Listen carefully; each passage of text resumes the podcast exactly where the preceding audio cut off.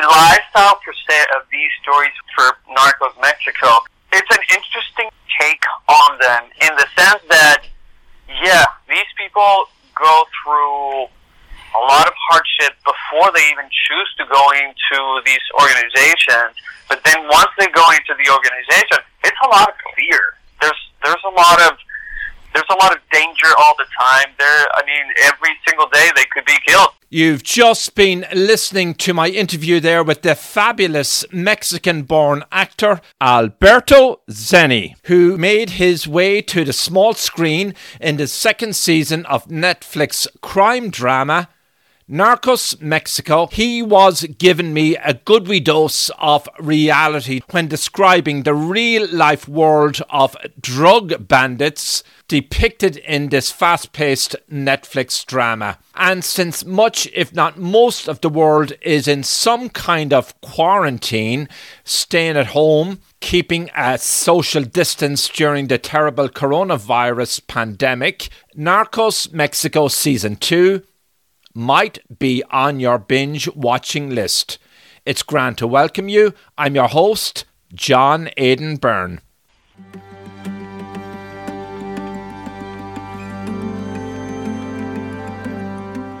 Welcome to Life on Planet Earth with John Aidan Byrne. Well, it's sure nice to be back, and we hope you are coping and getting through this awful coronavirus pandemic worldwide. And before we pick up my interview with the actor Alberto Zeni and the incredible role in the Netflix crime drama Narcos Mexico Season 2, let me say we are all doing well here and safe as we record close to the epicenter of the coronavirus in the United States. And that, of course, would be New York City and the New Jersey region. It is an indescribable scene. Empty streets. There's now a field hospital in Central Park and other similar structures in public places. It's all surreal and full of irony, much sadness and yet much hope and prayers, as the silent streets remind us that spring is finally in the air. We will return to the coronavirus in the coming weeks as we get back to the podcast saddle here after a stint of travel and story assignments elsewhere. We're gradually adding and developing our YouTube offerings uh, for Life on Planet Earth. Uh, so subscribe and also download the episodes on Apple Podcasts, Google Podcasts, Spotify, and other platforms. Like us on Facebook, Hope on Earth. A wee bit more about Alberto Zeni. Not only was he an amazing actor to interview, but he is also one of the most rounded actors I've met in a long time. While not busy at his other enterprising pursuits, he also actively supports the homeless community and works with the non-profit Homeward LA in Los Angeles, which puts on theatrical productions that showcase the real life experiences of people who have become homeless. Alberto Zeni says life is beautiful. We agree. I'm your host, John Aidan Byrne. Uh, Homeward LA is an, uh, an organization that what they do is exactly what you just said. We put up shows and they're based on people that actually lived on the streets and then, then now are not living on the streets. And they tell the stories of who they are and, and how they lived through that. And the whole point of, of what we're doing is, is to show that the people that live on the streets are human beings and they either made uh, wrong financial decisions or they just had a, a very particular life situation that just propelled them to go into that lifestyle. Here's a wee clip from a recent episode of Narcos Mexico Season 2, courtesy of the nice folks over there at Netflix. Now, it's a long story, but there is, in theory, quite a few more seasons than two. But all you need to know that this is officially season two, and it's thrilling. This clip has some strong language, so if you have young children, caution is strongly advised. And then we'll pick up my full interview with actor Alberto Zeni, who has a very big role in Narcos Mexico Season 2, which is now streaming on Netflix. We've been on you for weeks, Don. We know what you are. We know what you did. So I'm not gonna ask you this twice. Unless you want me to blow the back of your skull all over that wall over there. Give me a name.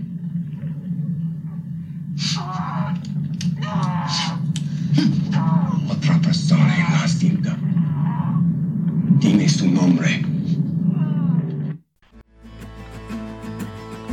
A voyage of discovery in an uncommon age of unparalleled scientific, economic, political, and social upheaval, life on planet Earth searches for the unvarnished truth, answers, solutions, and above all, hope for our existential crisis.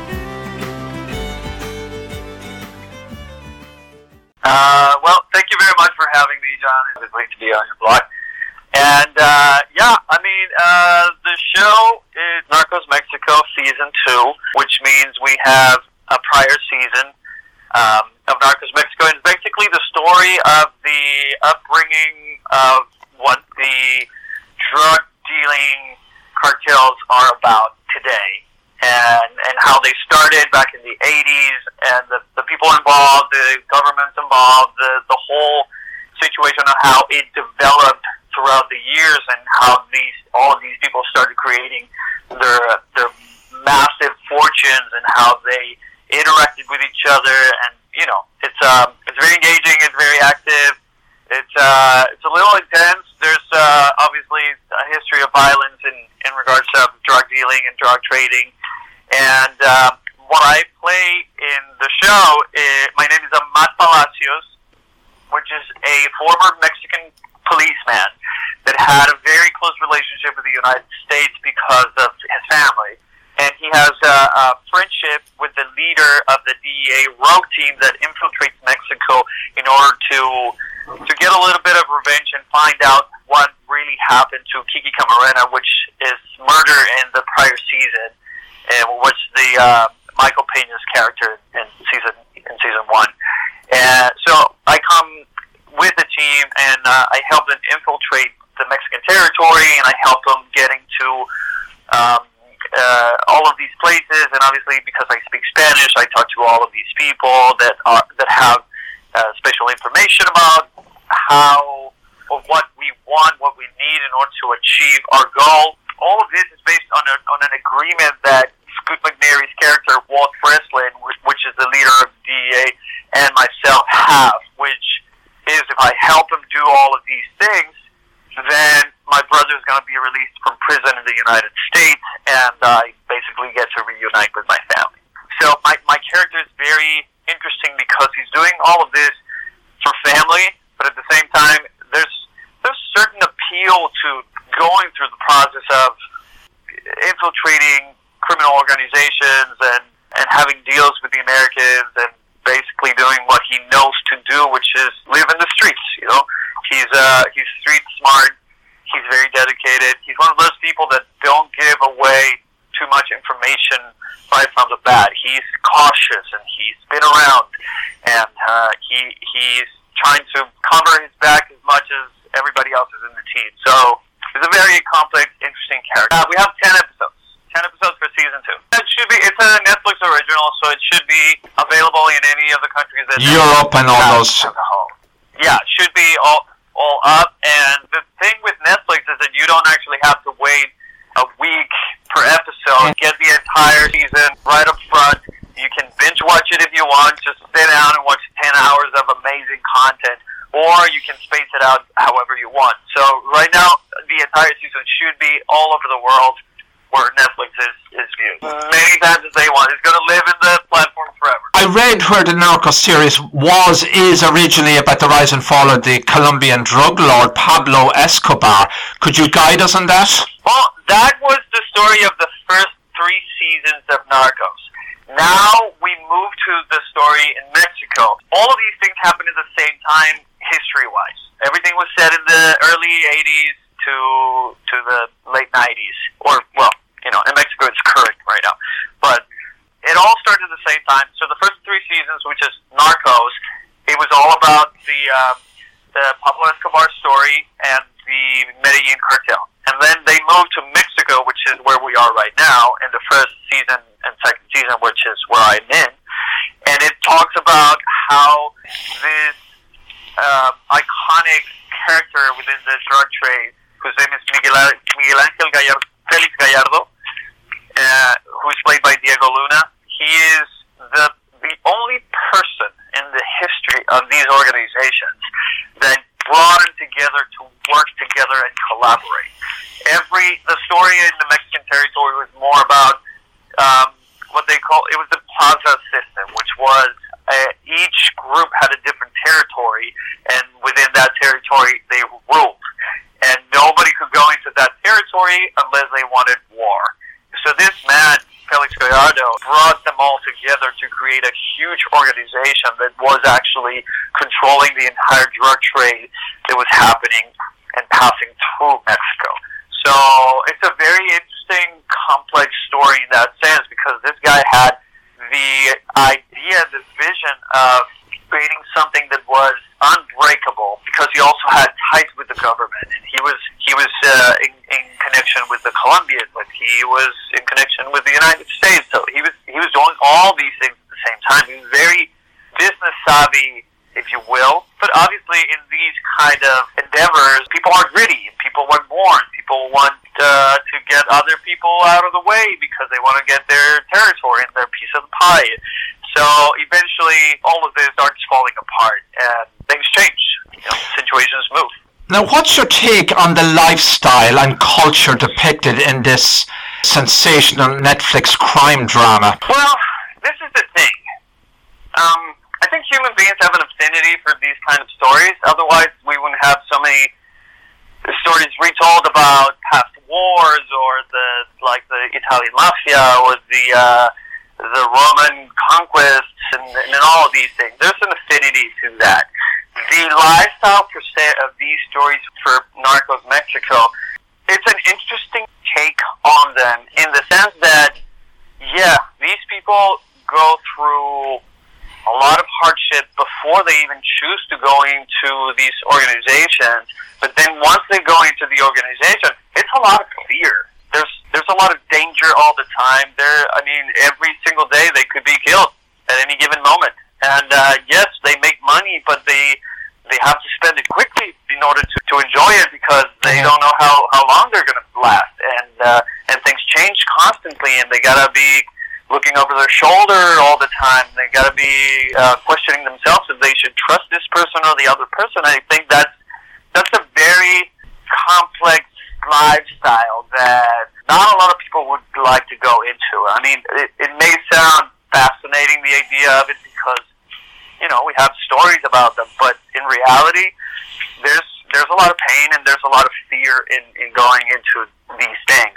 I asked Alberto Zeni did he think life imitates art as depicted in Netflix crime drama Narcos Mexico? Here's what he told me. Did you got to take in consideration this is an actual TV show. There's a entertainment piece of it that it has to have. You know, it has to be entertaining for people to sit down and watch ten hours of television. There's a lot of freedoms that have to be taken in order to make those lives interesting or more interesting in order to make the stories flow better and go and, and move forward. But these particular stories are based on historic events. So there's a lot of the elements that are told in the story, in the show, that are real, that are uh, taken from historic uh, archives or from news or from people that had lived through them. So they happened in real life, what we see, some of the events. A lot of a lot of the, the events, yes, they did. Tell us more about yourself, your storied career, your fascinating background from Mexico to LA. What took you to LA from Mexico originally? I was hosting a TV show down in Mexico City, and uh, I interviewed an actor that I admire very much, whose name is Brad Dourif, and he's one of those actors that you know you've seen him if you see his face. You may not know his name, but he's been in everything, and he's so incredible that every time he does a character, he just disappears in in that person. So I met him and I interviewed him for for the show, and he told me about he told me about uh, the Meisner technique, which is a, a technique that is uh, given in the United States that belonged to Sandy Meisner, who was a New Yorker from started in the 1920s and developed this whole technique. And it was incredible the way he spoke about it. It was so passionate and so so accurate and articulate and and um, it was just it was just fascinating seeing someone that I admire so much talking that deeply about something that he did and he trained so many years ago. And so I decided to to come get the technique. And I basically I I quit my job. I sold everything I had. I broke up with my girlfriend, and uh, I came to the states to to learn. That was the first step of coming to be here. And this is one of the things that was the most challenging for me at the beginning when I first moved to Los Angeles. I did not speak English. I knew English because I learned a little bit of grammar in school, but I never heard it and I never spoke it. I mean, I never heard it on a daily basis to, to have a conversation. Obviously, I saw movies and, and things like that. But when I first came here, it was very disturbing to me. It was, it was very, um, I was very afraid of not being able to get and grasp the entire information that I wanted to get through the technique because I didn't speak the language. And uh, I had to commit myself to not speaking a single word in Spanish and just go into it, dive into it, and, and do the entire immersion experience. And uh, this is the result, the way I speak now. It's been years in the making. Well, we had a right old laugh when I asked Alberto if he was discovered as a talented actor. That is such a funny word Just being discovered. I don't think that happens anymore. I think that happened in the fifties. Like, yo, it's on in person, and that's I want to put you in a um, don't, don't, no, I, don't be modest. No, I, uh, I, I have been working for a long time now, and um, for this particular show, I auditioned seven times. I auditioned since season one, and I, I have auditioned for guest stars, co-stars, leading roles, and, and anything you can imagine throughout these seven, uh, these five years. Um, eventually, uh, the last time I went in for the audition, I was I was a little hesitant of going in because I thought it was going to be like this. It was going to be the same as every other single time. I was like, well, should I go in? Should I not go in? And then I thought to myself, and I was like, hold on a second. I mean, you have the opportunity to go into a room to do the thing you love to do and you're going to have an audience that cannot leave the room because they haven't seen you. Enjoy it. Prepare it. Go and enjoy it. And I said, you know what? That's what I'm going to do. And so I did. And I went into the room and I did the audition. And um, I, I obviously they tell you sometimes to to uh, do some changes so they know that you that you can um, take direction and or they just want to see a different take or whatever. So I did that, and then I left the room, and then a day goes by, and I don't hear anything. Uh, two days, nothing. Three, five, a week, nothing. I didn't hear anything at all. And I was like, well, you know, it was it was another one. It's okay, but I got to enjoy the process. And then a month goes by, and I get a phone call, and uh, it's a phone call saying, "Listen, uh, we loved what you did, and want to invite you to be a series regular on the show of Narcos." and I lost it. It was fascinating. It was one of the best phone calls I've ever had in a long, long time. And uh, and then from then on, you know, it's uh, history. Yes, by all accounts, Alberto's was a very happy childhood, fun, peaceful, and normal. There was certainly no signs of violence or drug cartels anywhere in his sights. Well, I come from a family of doctors. My dad was a gynecologist. My mom was a chemist, and uh, it's uh, we lived in kind of like the suburbs of Monterrey. So mm-hmm. I grew up uh, middle class, middle upper class, well educated. I had a lot of opportunities, and um, the the thing about where I'm from is that people get married very young. Like you say, 22, 23, you already got married, and you're starting a family. And uh, I was never kind of part of that ideology. I just I wanted to do other things. I wanted to explore the world. I wanted to create things. I wanted to invent things. And when I was a kid, I wanted to be an inventor. And then obviously I went into uh, music and I went to into the arts, and, and my family was like, they were always very supportive, always, 100%. That said, they also wanted me to pursue another career that, in case this didn't pan out, that I had something solid to rely on.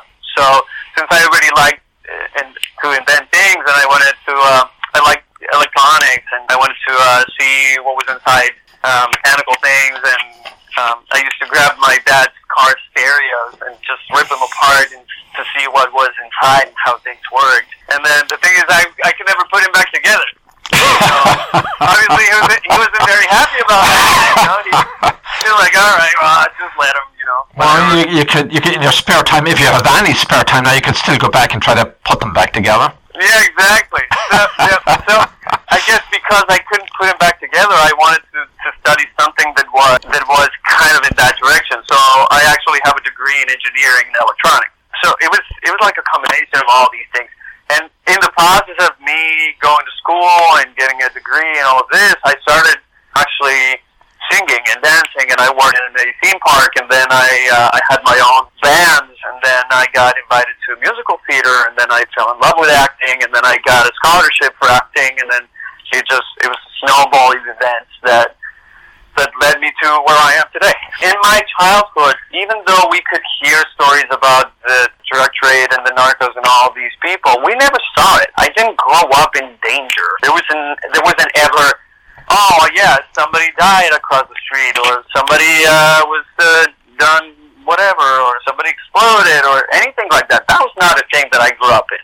My my childhood was very peaceful, was very fun. We would play on the streets. We would uh, you know grab our bikes or play football or soccer or whatever, whatever, whatever we wanted to do as children. We did it. It was very safe. It was a safe, beautiful environment to grow up in um, all of these things happened many, many years after, and, and the degree that you actually got to see it as a civilian, quote unquote, that that all these people were around you and, and were doing these things. But in, in my childhood, that was not a thing.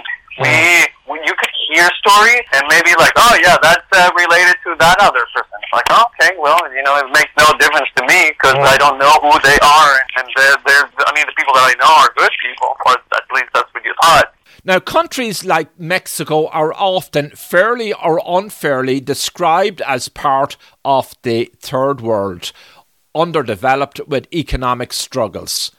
Listening to Alberto, I'm beginning to wonder do those kind of labels serve any useful purpose? You have to consider this. If you talk about social issues and economical issues, even in the in the so-called first world countries, they exist. You know, you even at, here in Los Angeles, you have the most incredible, huge uh, houses and mansions in the world, and you also have the slums uh, And a lot of homelessness. and then there's a lot of homelessness, which is one of the things that I'm that I'm working with, and uh, so it, it's not subjected to where it is. It's it's it's everywhere. You know, it's it's not because you cross the border. Oh no, and Mexico is dangerous and has all these bad things. That's that's not a reality. The reality is there's a million Americans living in Mexico City today, for example, that are doing all sorts of different kinds of work and industries because it's safe and because it's fun and you have a cosmopolitan city that offers you incredible things. And it's the same everywhere you go. You go to beaches and you go to other historical towns. And I mean, it's it's not that. It's, Is it time to get rid of that description of countries in Latin America many countries as third world countries? Is that a fair way to characterize them? So, I don't know. You're asking me about something that it's like the the the terms first world or third world. And they're economical terms that I I'm I'm yet to grasp why exist and and what's the purpose of them and and like why why are we using them in the first place? I think uh, each country has something incredible, and and the countries go up and down. I mean, the United States had civil wars, had independence wars, and they had uh, trade wars, and I mean, every country has their own moment of yeah, yeah. Some some countries suddenly are rising up and they're creating incredible opportunities for themselves in the world, and then if something happens and they, they go down and then they build up again. I think it's it's it's the same for everybody. One of the things that I, that differentiates probably the the quote unquote first first world countries to the third world countries is the the way they perceive themselves. If if you think about this for a little bit, the United States has a perception of themselves as very powerful, as very strong, as very um, independent, and and has all these qualities. And and then you go to other countries and they aspire to be like the idea of what the United States is. And don't get me wrong, I, I live in Los Angeles, I live in the United States, I love the US, have incredible things, but I also love Mexico. And I also love Europe. And I also love other many different places that are phenomenal that are also having issues. And they have amazing things to offer. After the break, we listen to Alberto talking about his volunteer service for Homeward LA in Los Angeles. Amazing. Why are 20 veterans a day taking their own lives? In this new gripping, brutally honest memoir, Iraq War veteran Tom Voss reveals the answer and an unexpected solution to the veteran suicide epidemic. Driven to the brink of suicide by the moral injury of war, Voss walked 2,700 miles across America in search of healing. What he found was something medication and talk therapy couldn't give him relief from the guilt, shame, and sorrow that had been torturing him for years. A relief that came in the most unexpected form meditation and sacred breathing techniques that shattered his understanding of war and himself. Dr. David Shulkin, Ninth Secretary of the VA, says Where War Ends will inspire countless others, leaving them with a sense of purpose and hope. Brian Kinsella of Stop Soldier Suicide calls Where War Ends a captivating personal journey written with a compelling urgency. For veterans, their families, and anyone suffering from trauma, Where War Ends offers an antidote to the moral injury epidemic. Get your copy today on Amazon, Barnes & Noble, Target, IndieBound, or ask for it at your favorite library or independent bookstore. And here's Alberto Zeni, who stars in the Netflix crime drama Narcos Mexico Season 2 on his incredible service for Homeward LA in Los Angeles. Uh, Homeward LA is an, uh, an organization that what they do is exactly what you just said. We put up shows, and they're based on people that actually lived on the streets and then, then now are not living on the streets.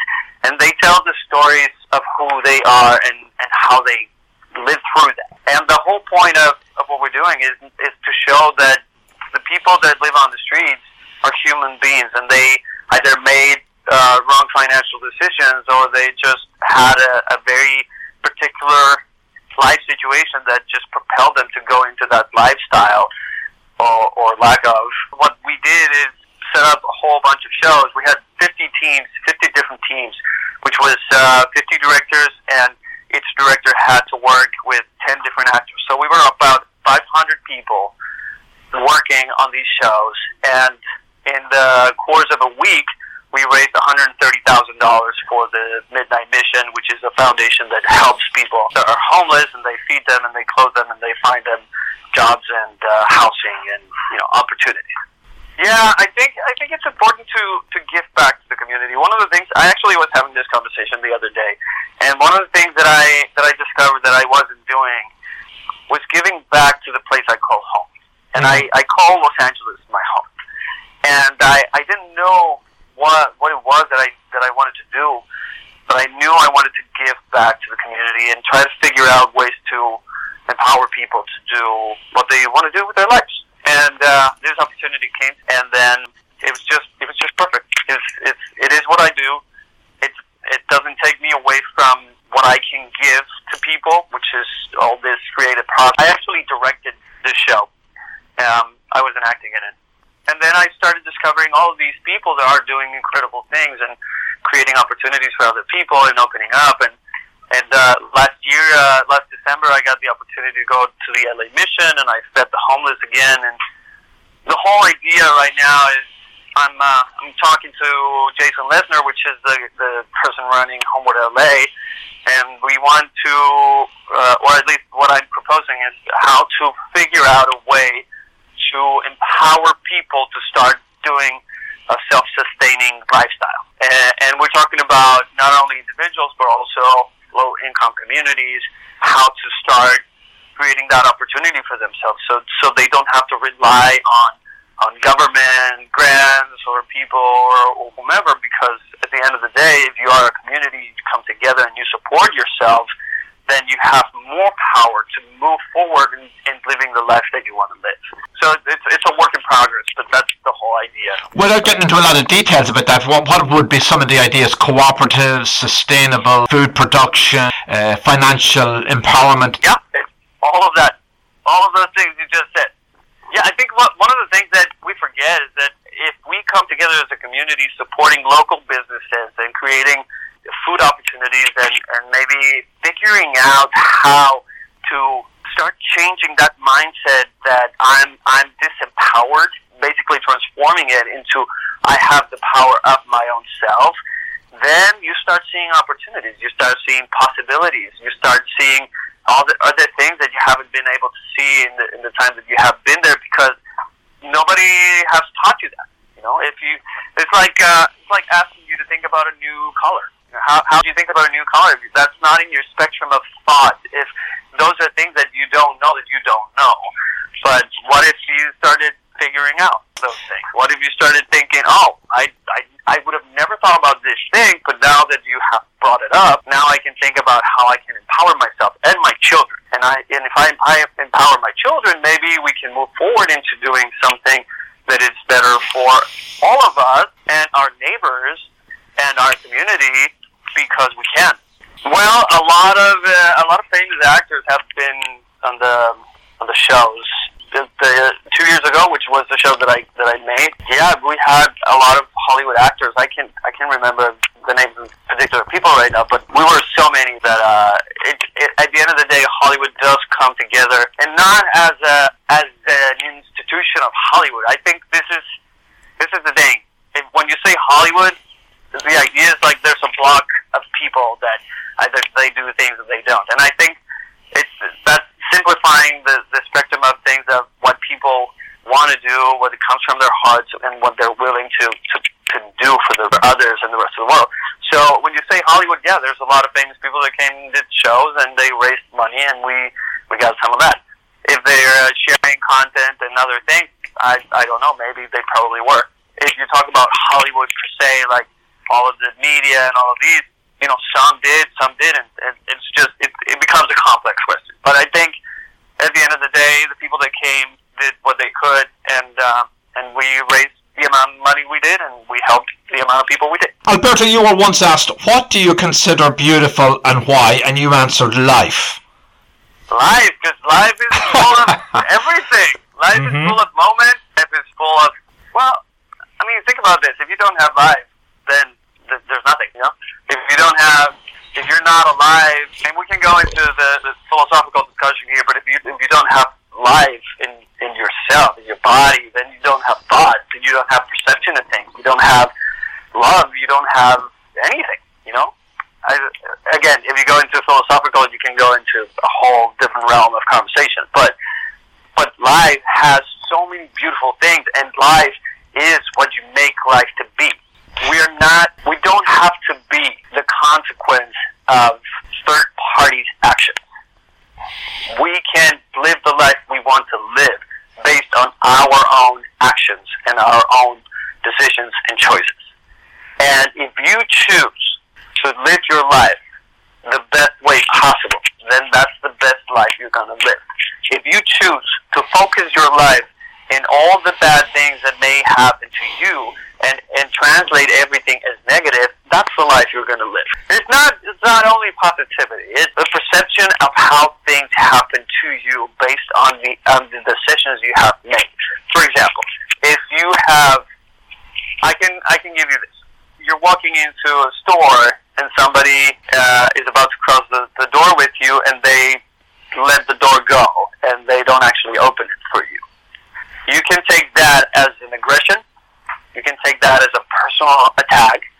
You can take that as a as a negative thing that just their life, or you can take it as well. That person wasn't present to me. That person had something else that has nothing to do with me. It makes it has no connection to me directly. So why would I feel aggravated by something that is not about me? And then the perception of things is so another that instead of going through your life suffering your life because of things that have nothing to do with you but that you take them to be personal versus the version of your life where you choose the things that make you have the life that you want and don't take the ones that have no connection to you whatsoever and don't make it personal, then how do you think your life is going to be? What other challenges are there out there for you, Alberto? Other challenges? Oh man, well, you know, having a continuity of things is always challenging. It's not impossible, and if you put the time and effort and dedication to it, you know things things move forward. And if they're not moving forward, you can actually make them move forward by doing, creating, starting, propelling the things that you want. I guess the challenges are still mostly within myself. I'm still getting to know myself. I'm still getting to to live the life that I want. I'm still making those choices that I was talking about before on how to take everything that happens in my life as a as, as something that is that is beautiful. So let's try to get the inside track on another season of Narcos Mexico. Should we expect season three? Ah, that's a good question. I cannot answer. well, based on the reaction to the second season, it's getting good reviews. Yeah. Audiences like it. The numbers seem pretty strong. Yeah. Yeah, well, I mean, it's a show that has been uh, it's been active for a few years now. This is the fifth season overall, and people love it. I'm guessing they're going to take that into consideration. And here's what Alberto Zeni has to say about his own character as it is stitched and woven into the fine fabric and action of Narcos Mexico Season 2. I mean, the show's been out already for a couple weeks, so the people that have seen it, they know everything that happens in the season. I can tell you this, the whole trajectory of the DEA in this entire season is so different from every other season. Now the DEA is more hands-on. We're out in the field. We're creating, uh, wreaking havoc everywhere we go. We're shooting guns. We're taking people. We're doing all these extraordinary, exciting things, which uh, in last season there was only one or two people that may have done something like that. Now the entire team is going out there and just having a lot of fun. So it's very exciting. I, I assume you have to be in good physical shape for some of these scenes. Oh yeah, we have to run a lot, and we have to shoot guns, and we have to do all sorts of things. So yeah. So do you go to the gym a lot? I uh, I did during the time I was down there. I did. Uh, Jesse Garcia, which is also one of the DA agents, he is uh, kind of a, a fanatic of exercise, and so he was training me, he was teaching me, and, and yeah, he, he basically put me back in shape. So what are you doing these days? You taking uh, hiatus? Uh, every day is different, but I'm uh, I'm developing actually a uh, crowdfunding social media platform that we're going to be launching later this year, and the whole point of that is to start empowering people to live the life they want through the innovation of whatever it is their field in that they want to do. That's that's one of the things that I'm doing every single day because I need to develop the business plan and numbers and, and see how we're going to be launching and who we're going to be talking to. Also, I I'm, going to auditions. I'm talking to people. I have a film that we may be doing in the middle of this year that I'm going to be starring in, which is a horror film. Um, and we're putting it together. I'm also I also own a production company down in Mexico City, and we're probably going to be shooting down there with my company. And it's just yeah, it's a it's a revolution of things happening at the same time. Well, life is certainly beautiful for you. Good luck on all your ventures, and I hope we catch up again soon for another interview.